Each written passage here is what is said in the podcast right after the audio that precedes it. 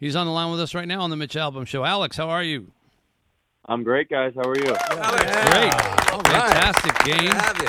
I want to say right off the bat, I had no idea you could get that high off the ground when you batted that pass away. But you were like a dog going for a Frisbee. It was pretty incredible. Well, nice we're changing stereotypes over here. Yes, yes. Linebackers can jump. They got a Scooby snack after, which is good. That was that first half. I mean, I thought you had a dominant defensive performance against Atlanta, but the first half last night might have been the best half of defensive football since Dan Campbell has been here. What were your thoughts on it? Yeah, I completely agree. We I mean, the stats were crazy. It was like they had I don't know how many yards at half, but it was just it's just one of those games where everything's flowing, everything's clicking, everyone's executing, and the D-line was able to get sacks and pressures, and we were able to force incomplete passes. They weren't able to run the ball at all. So, there's really nothing like that when things are clicking like that. They really weren't able to run the ball at all, even though they scored some points in the second half. They ended up with 27 yards rushing, and they like to rush. And they have a quarterback that sometimes takes off and runs too. 27 yards rushing. I mean, there are plays where one running back can get 27 yards on a single play. That's right. 27 yards for the whole game? I mean, you guys you're going to put that on the bulletin board somewhere, right? Yeah.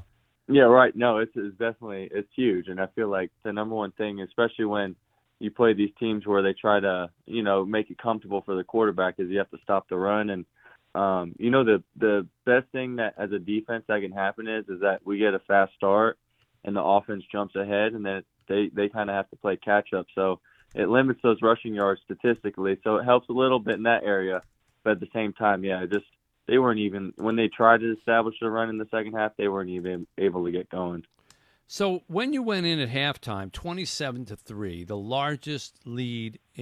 tying the largest lead in Detroit Lions franchise history for a half, is that a time when your coach actually – tries to get on you a little bit? You would think it'd be, congratulatory, but I'm sure he was worried about a letdown in the second half. So is it one of those things like, why is he yelling at us? We're winning 27-3.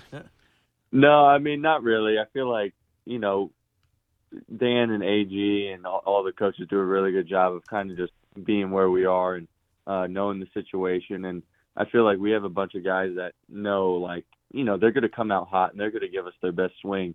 That first series on defense, and that's really what they did, and you just had to handle the storm and then go from there. So, I feel like that was really the message at halftime, is just, doing what we have to do to win that game specifically, and, no one was panicking.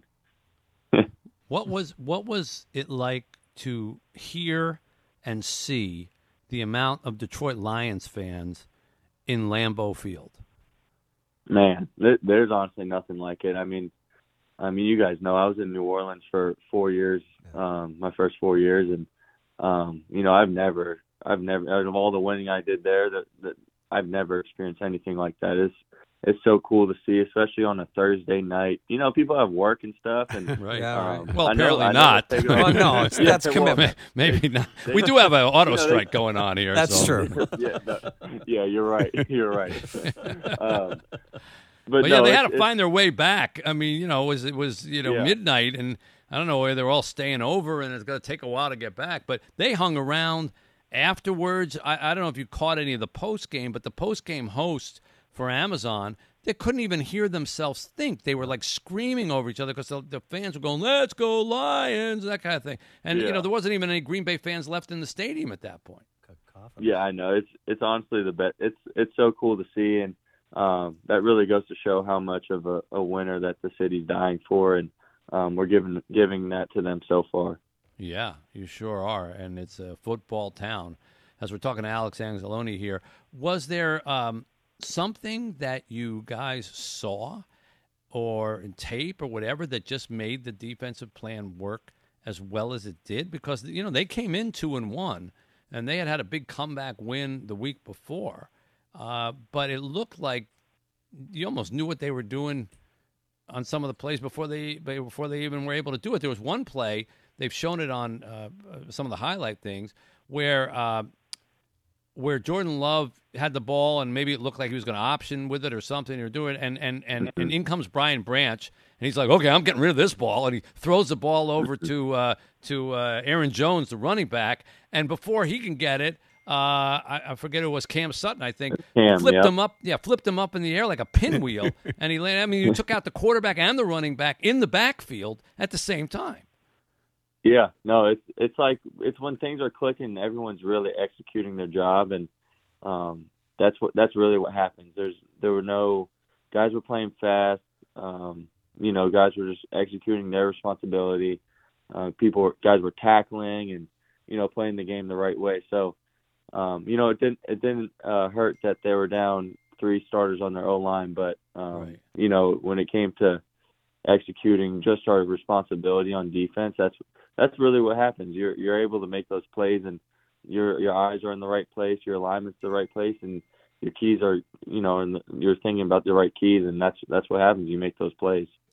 I don't know if you got a chance, if you spend time watching the offense when you're on the sidelines, but they handed the ball. You guys handed the ball to David Montgomery 32 times.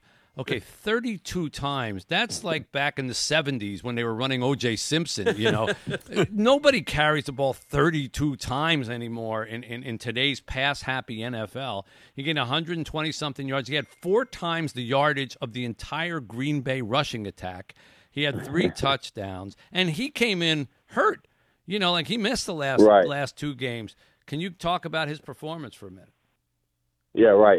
It's impressive, and honestly, I think I said this to someone, and it was one of our coaches, maybe one of the running backs coach. I said, I'm glad he's on our team now because, I was tired of playing against him in Chicago. And man, he's just a talented back. And when he signed with us, I shot him a message. I was just like, dude, you're going to the right situation. You're going to be used the right way, the way that, his traits are, you need it to be used.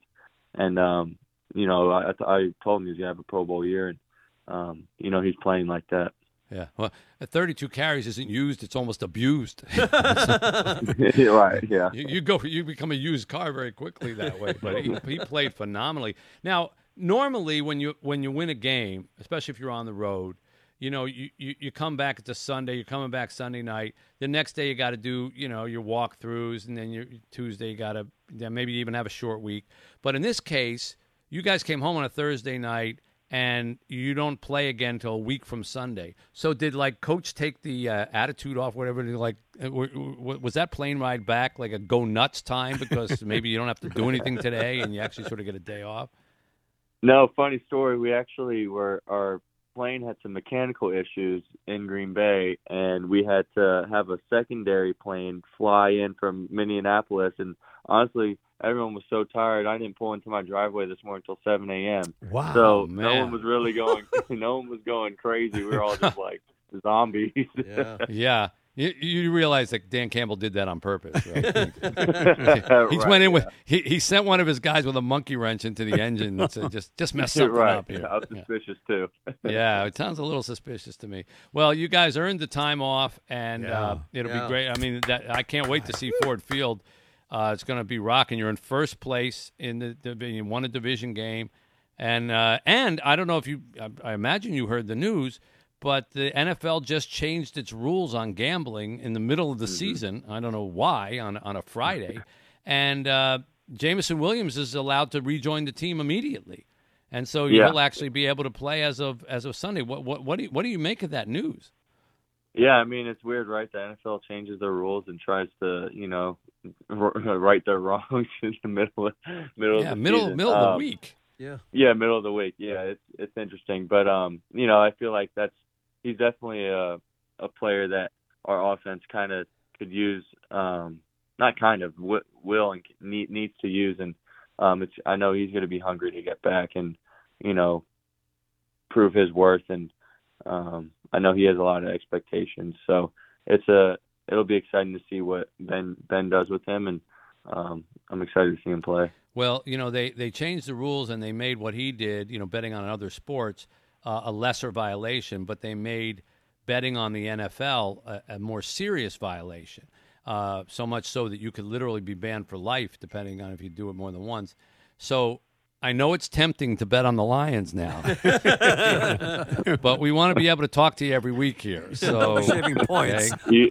Trust me, you do not need to worry about that. Okay, good, because keep your money in your pocket. Yeah. Exactly. Fantastic game. Congratulations. Yeah. Enjoy the weekend off. Thanks for taking time to talk to us, especially now that I know that you didn't get to bed till 7. You probably only got up 12 minutes ago. So, right. So we really appreciate your coming on with us, and congratulations again. Sounds good. See you guys. Yeah. Alex Anzalone. Right. Yeah, Alex. Yeah, fantastic Alex. Job. Man, that defense is scary. It's 760 WJR.